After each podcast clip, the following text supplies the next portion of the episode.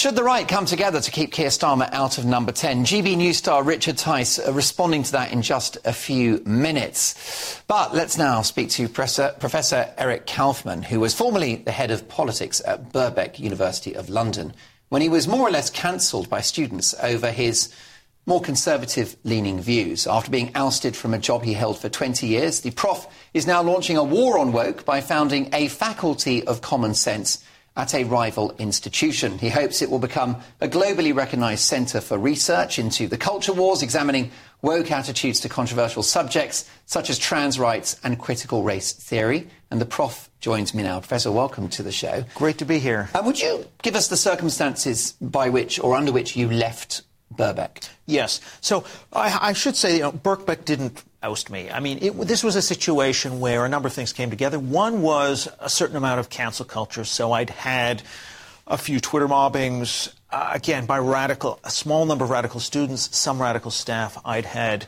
uh, a, certain, a certain number of internal investigations prompted by complaints by radicals. So life at work was becoming uncomfortable? Yeah, absolutely, absolutely. So it was just an awkward situation, and, and there'd been a story that it someone had left the university, a, a, radical person in our university had left. That created a bit of a storm. Mm.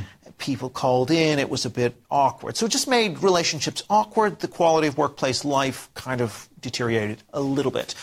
But that on its own wouldn't have been enough, really, to, to push me out. It wasn't intolerable. It's just that, you know, it's just suboptimal. And, and then an opportunity, you know, I was aware uh, of the University of Buckingham wanting to be a free speech university. And, and I kind of kicked it around for a number of years. Birkbeck then went into sort of financial difficulties with a redundancy program. I thought, now, if I'm ever going to do this, it's now. And then eventually I kind of signed, signed with uh, Buckingham. And what I'm doing there is to, it's kind of an off-piste university to say, well, let's do some things that are difficult to do in a regular university. Let us have uh, a 15-week course on wokeness online, which is now a, a, public online course, which I'm launching in January. Um, let's set up a center for heterodox social science. So we're going to look at questions that are neglected or where you're only allowed one point of view, right? So if, if we consider something like a race or gender gap. You know, it could be caused by structural discrimination, but equally that might not be the reason. And we have to be allowed to investigate the other reasons that, in fact, may be the majority of the explanation. That's an example um, of where there is only one so allowance. It yeah. won't make skin colour, for example, the, the, the, key metric necessarily, but actually an overview of all of the data and all the information you can gather. Yeah, let's have a clash of ideas and open. That's what's supposed to happen. Viewpoint diversity, the best ideas win out over time through testing, measurement.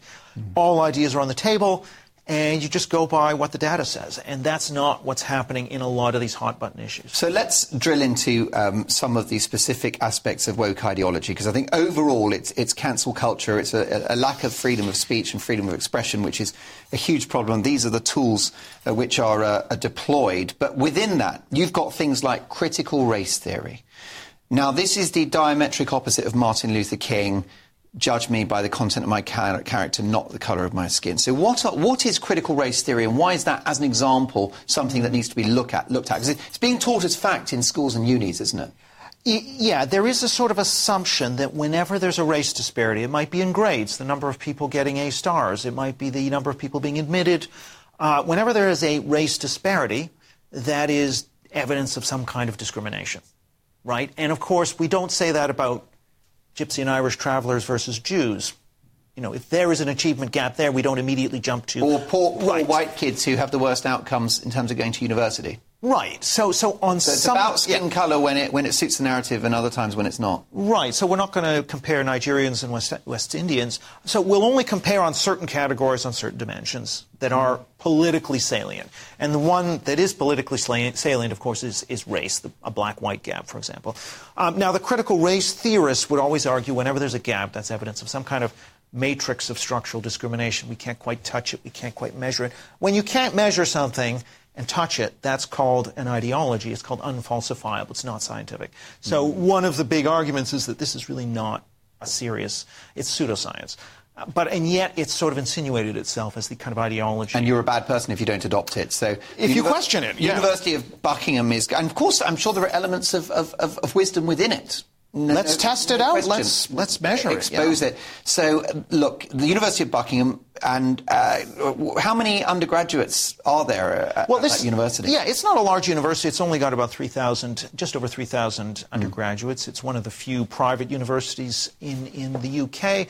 Um, but it has, you know, it scored top in the National Student Survey this year for freedom of expression. That's an indication that it is a freer place uh, at the student level. And I think you're doing an important job for society because we certainly don't want kids to go to uni and be brainwashed into ideas. And it sounds right. like your course is about opening their minds, not telling them what to think. Exactly. We're, we're, we're going to analyze this objectively, and there's going to be all views on the table, but we're not going to block off certain lines of inquiry. Does it worry you that young people have become so illiberal and so close minded and, and actually so authoritarian in some cases with cancel culture. It really does, and this is shown in survey after survey. Mm. I mean, for example, roughly half of the under 25, 18 to 25s in this country say J.K. Rowling uh, should be dropped by her publishers. Half say no, they're split. Whereas amongst the over 50s, it's like only 3 or 4% say she should be dropped. That's just one indication. There are a number of other questions.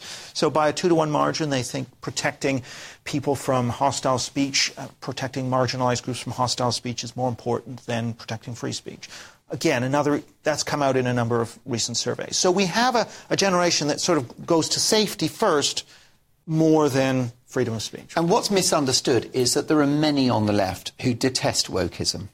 And I've had ex-Labour MPs in the studio who are concerned about levels of migration into the country because of the impact on communities and all the rest of it, you know, uh, who have unwoke views but who are left-wing. So this wokeism is a, is a very unique subset, isn't it? Yeah, there's, there's two real factors. One is age. So old leftists are a lot more tolerant than young leftists, mm. twice as tolerant. So older leftists are more pro free speech. And then you have a sort of old economic Marxist left, which is generally, in some cases, very anti the identity left. Uh, but that's fading. And more, if you go towards younger people, they're mostly on board the cultural left. The woke mind virus, a term coined by Elon Musk.